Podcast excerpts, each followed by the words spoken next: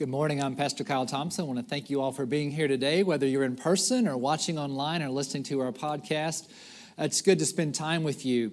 Uh, when I served the church before I was appointed to South Park, uh, I was much younger, and uh, I was invited to go to be a part of the youth group activities one Sunday night at the church. And uh, what was going on was they're going to have a social kind of gathering. And they do this every year where the students would play dodgeball against the parents and the volunteers and the pastors. And so I'm like, that sounds like fun. You know, we'll go in, take this easy, kind of have a, a good time playing some dodgeball. And so we were in a gym, and, uh, you know, I'm the pastor, so I'm like, you know, I got to lead by example. Just take it easy with the kids and stuff. But well, when those balls started flying, like it was like World War III. And so, like, the kids throwing balls at their parents and their leaders and youth, they were just really getting into it, and vice versa.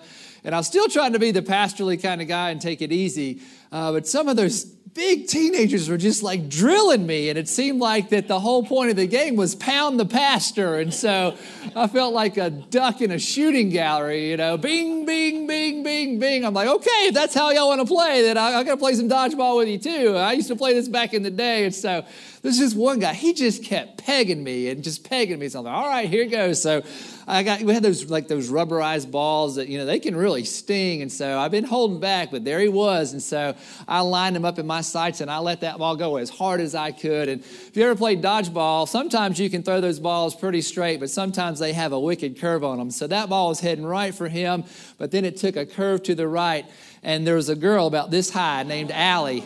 Yeah, middle school girl. Boom! Right in the face, knocked her down she started crying. Her parents were there. I'm like, well, it's been nice working for this church. I mean, I felt terrible. So went over and apologized, and you know, she got up. She's like, "It's okay, Pastor Kyle," and, and we still joke about it to this day on social media. Know, Thanks for smashing me in the face, Pastor Kyle. She's grown now and uh, just just doing great things in the world. So then I contrast that with when my boys were born and they were old enough when they were toddling around to be able to play catch with me, you know, throw them the little ball and they'd catch it and go, you know, or if it would hit them, it'd bounce off, it'd be okay. Just how gentle I was in, in throwing them that ball, how different those two games were. Uh, you know, we just finished an amazing series. I hope you enjoyed it on prayer and, and what it means to have a conversation with God how we talk to God, how God talks to us, how we can hear from God, how we can speak to God. We can speak to God honestly. If you missed that, I invite you, as, as Lindsay said, to go check that out on our, our website. But we want to shift gears today as we begin this new series. And we're going to start talking about okay, if we have conversations with God, that's awesome. That's where we need to start. But we also need to talk about how do we have conversations with each other. Uh, because it seems to me sometimes looking at the world today that that might be a lost art. If you watched politics this past week, it was, it was pretty hard to, to get through that. And so our world, our nation's really divided. And so, what I'd like to invite you to do over the next few weeks as we explore this series is, is to watch the conversations that you have and to think about conversations kind of as a game of catch that as, as we are talking to, to someone in a conversation, uh, what I say to them, you know, I'm, I'm throwing a ball, and when they're talking to me, they're throwing the ball back right? And, and, some conversations are easy and they're gentle, and you know we can just kind of you know lob the ball out there and it's going to be okay. Uh, and then there's some conversations that we have and we treat it like dodgeball, where we're, we're mad as all get out, and we want to win the day, We want to crush uh, our opponent in the in the conversation, and so we wind up and we take the dodgeball and we hum it at their head as hard as we can right? And so on, on, one side, there's the soft conversations. On the other side, like we're, we're playing dodgeball from hell, trying to kill somebody. And then in some, most of the other conversations are somewhere in between. So in your life right now, as you think about conversations, what do those look like? Are we, are we angry? Are we, we, we trying to prove a point all the time? Are we, we throwing words and, and, and humming those things at people's heads? Are we, are we more gentle and you know trying to take a Christ-like approach in, in how we throw that ball? Because it's important how we have conversations. And what does that look like in your life? And, and, use that metaphor to think about in your life this week, whether you throw footballs or basketballs or tennis balls or golf balls or, or whatever it is that you throw.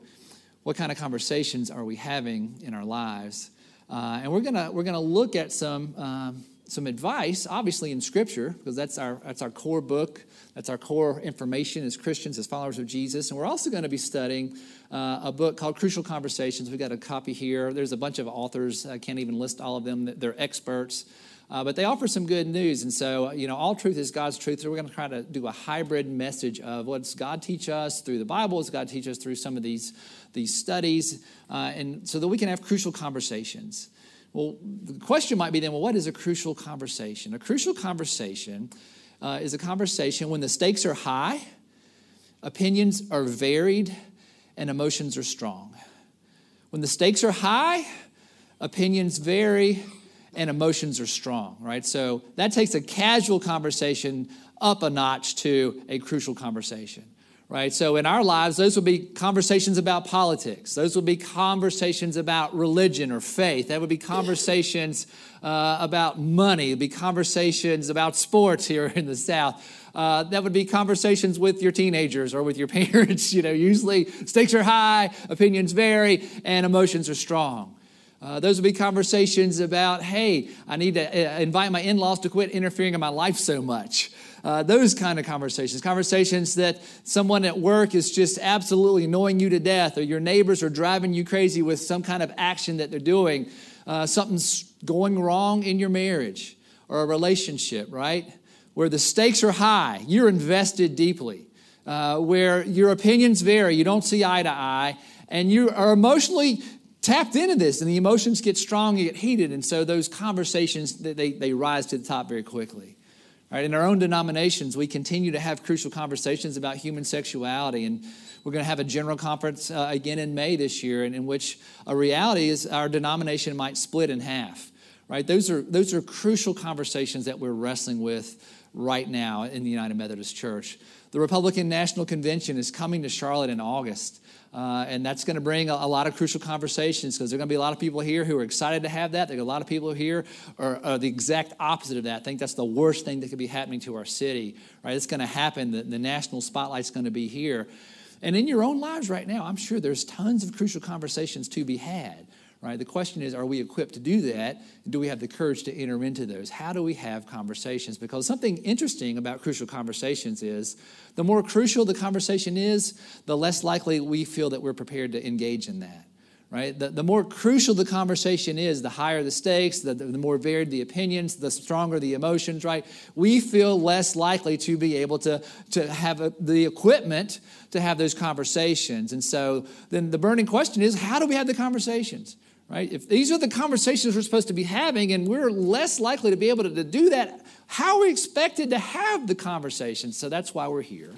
That's what we're going to be spending some time on over these next few weeks. So if you struggle with crucial conversations, if you've been putting off a crucial conversation, if, if you've had one that didn't go well, right, this is a good time for us to think and pray about that together.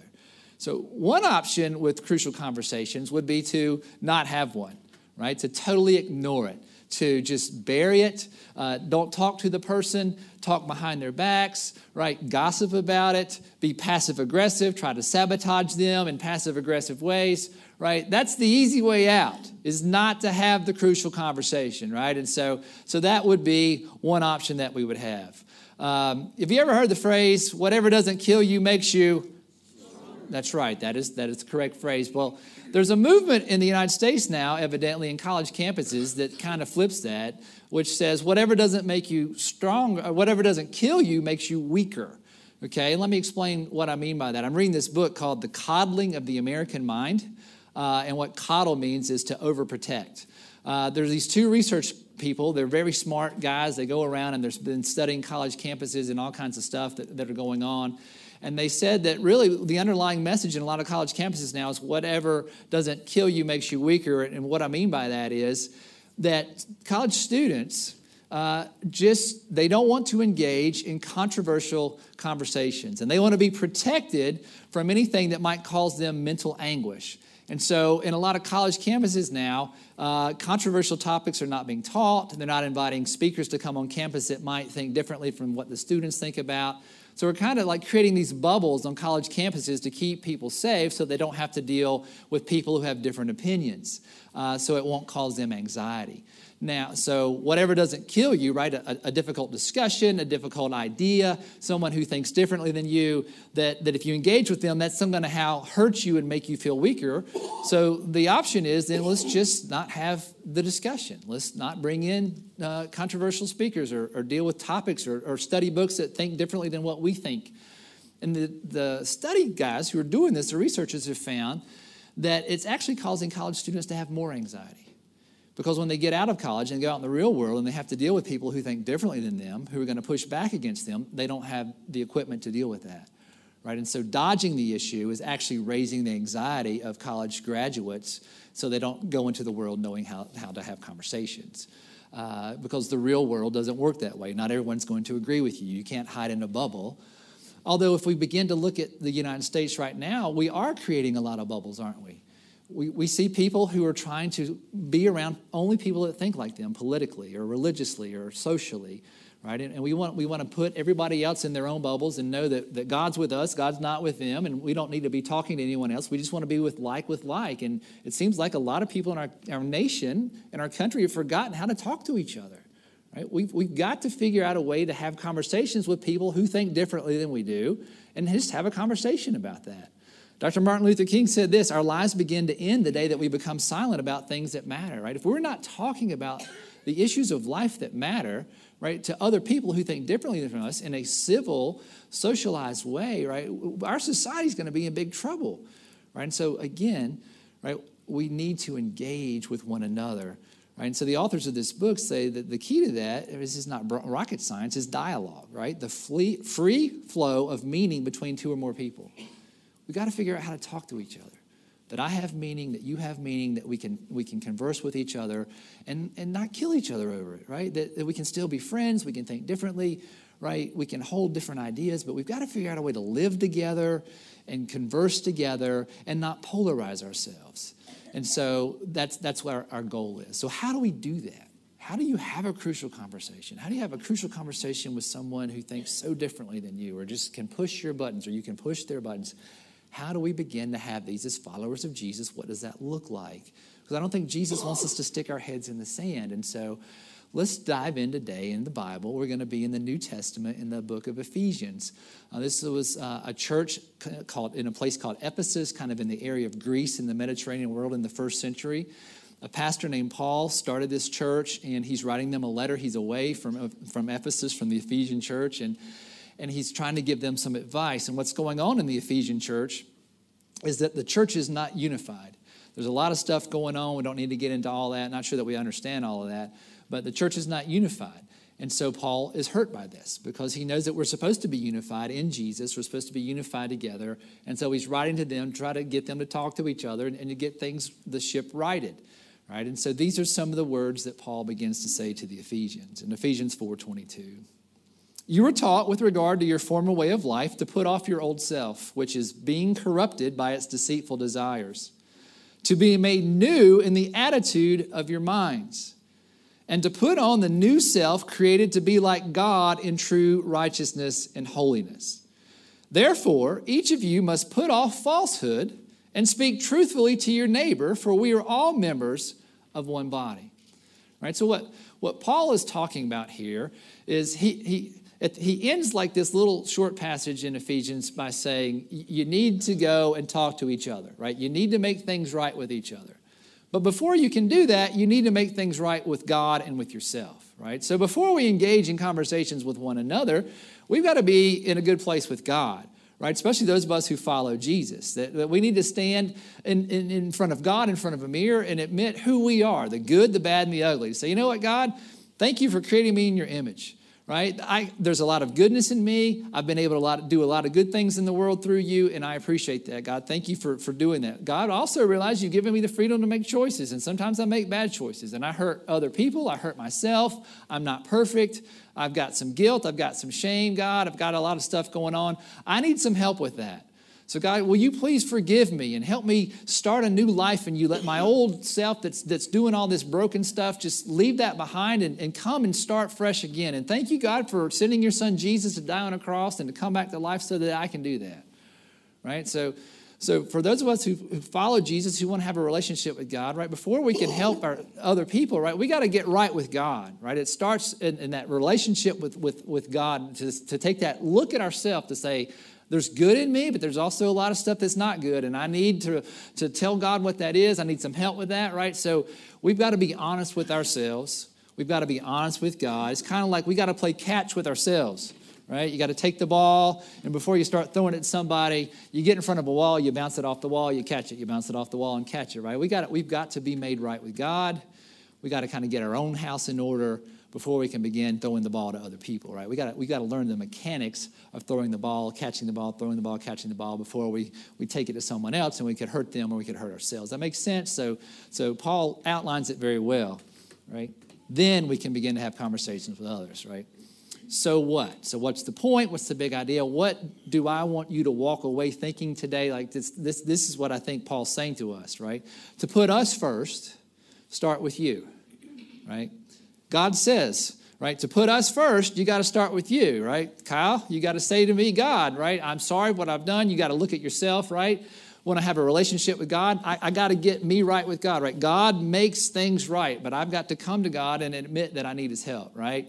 in a relationship. If I want to be in a right relationship with you, I got to get my stuff together before I can begin to converse with you. I, have got to understand what I'm bringing to the table, right? What are my agendas? What are my hidden agendas? What's going on in my heart, right? So, right, to put us first, start with you, right? So we need to have some self reflection before we enter into a conversation right? Especially a, a, crucial conversation. We need, we need to ask ourselves some questions like, you know, what, what, what are my stakes? right? Where, where's my opinion on this? What's my emotional connection here? We've got to begin with ourselves before we really can, can go into a relationship with someone else in a, in a conversation, right? So the writers of the book, Crucial Conversations, say it this way start with your heart.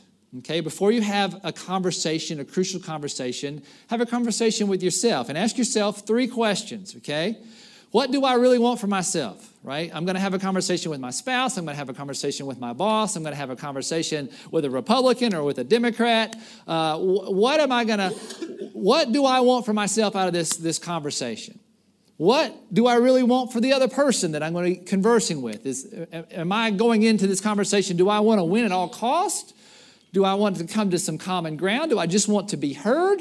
Right? Do, do I want to hear from them? What do I want for others in this conversation? And then finally, what do I really want for the relationship, right?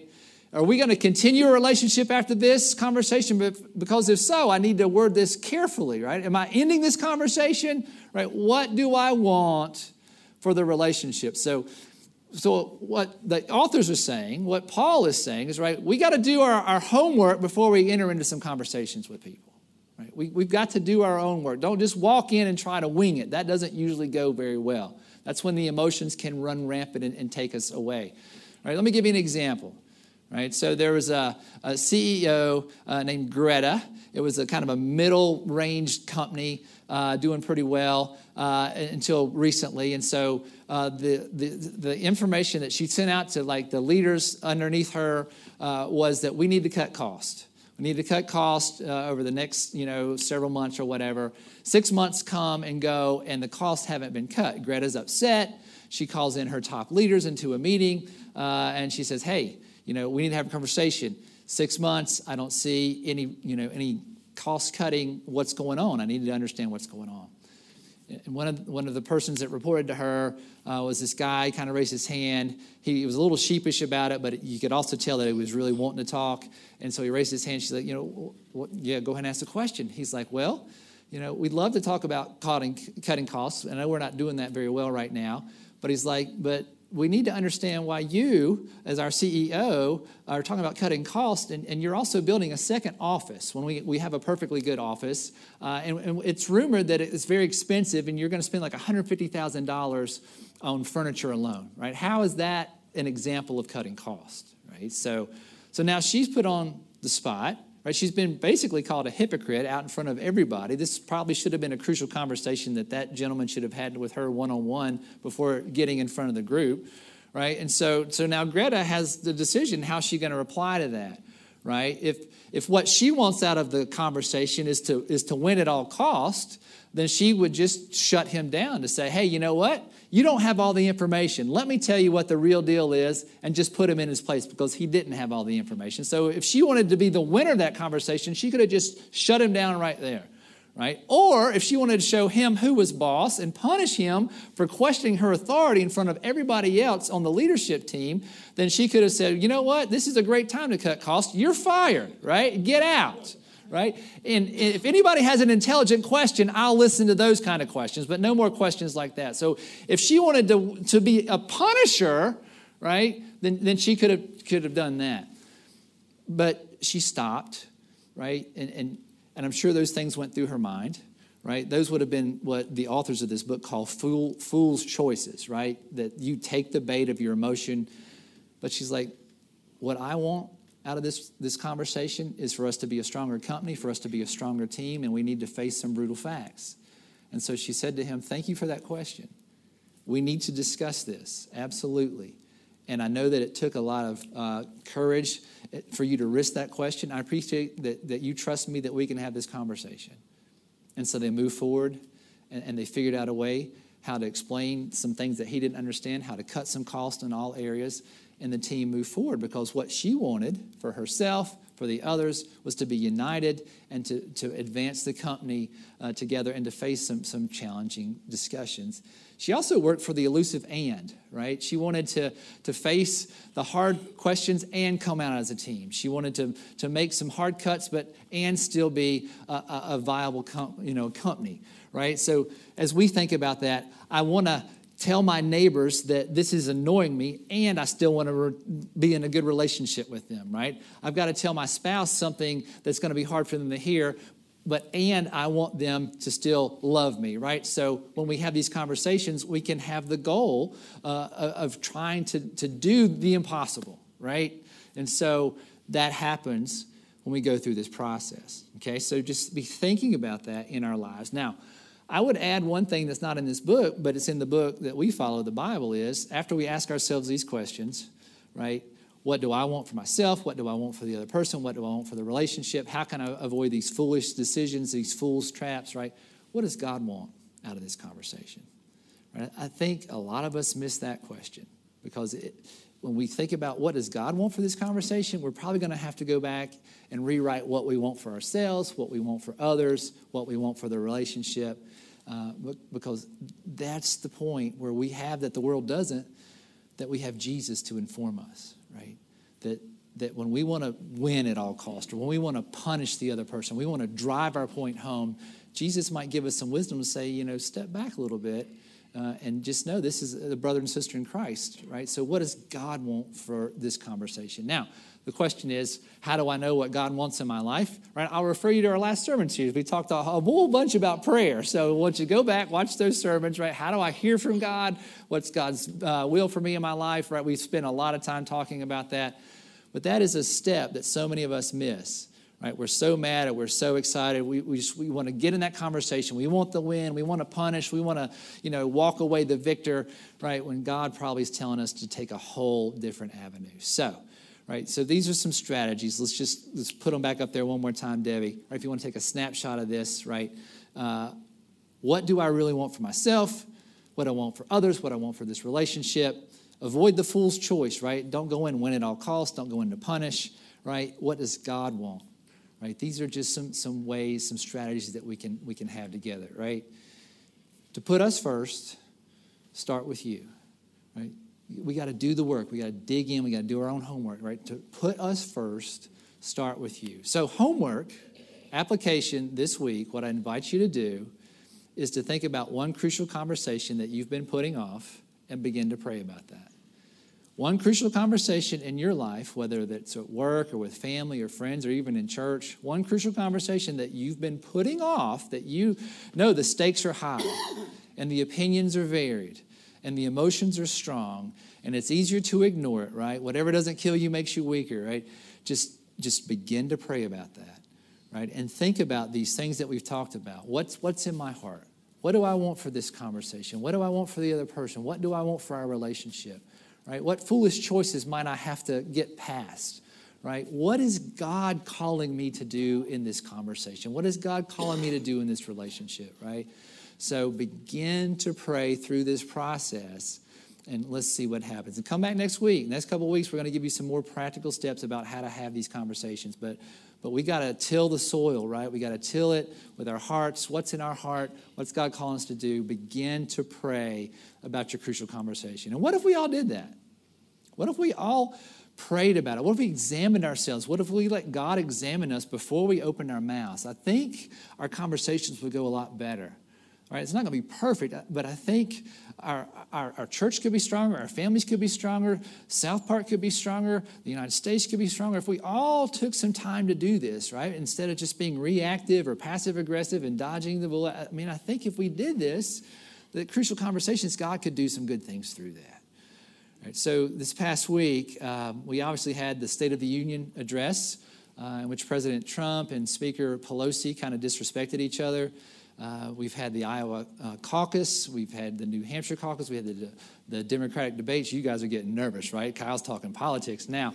Oh boy, what's going to happen coming out of his mouth, right? So, so I, in the midst of this, was texting with my three pastor friends. You, have probably heard me talk about them. You met most of them, John, Scott, and Steve.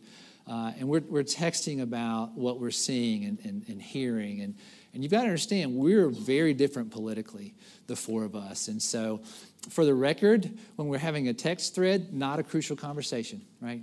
Don't have crucial conversations through email. Don't have them through text. Have them face to face, right?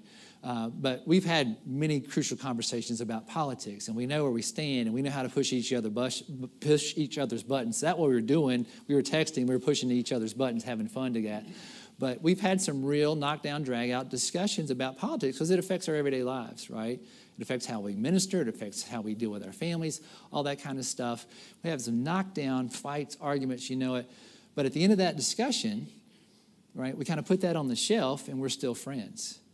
And we move forward together, right? Because ultimately, our relationship is more important than our politics. Ultimately, our primary, our primary identity is that we're brothers in Christ and that we, we can love each other, we can be best friends and see completely differently about politics, right? And so I think that that's something that Paul is also saying to us that, that before we have conversations, we have to be anchored in Jesus, right? That, that as followers of Jesus, our identity is Jesus first, right?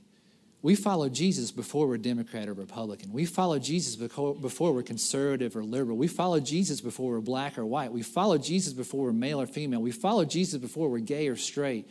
We follow Jesus before we're young or old. We follow Jesus before we're rich or poor. You see what I'm saying? Right? Our core identity is in Jesus Christ.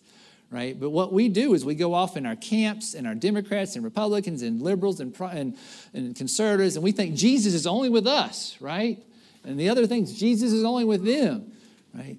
But Paul reminds us we start with Christ. It's Jesus first. We're all on the same team.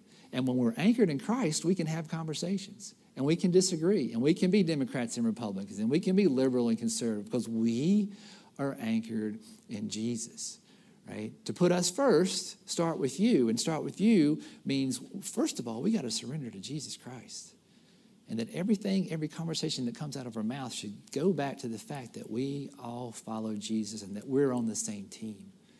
And when we're on the same team, it's a lot easier to play catch and to throw the ball in a way that's not destructive, like Pastor Kyle knocking out a middle school girl in her face.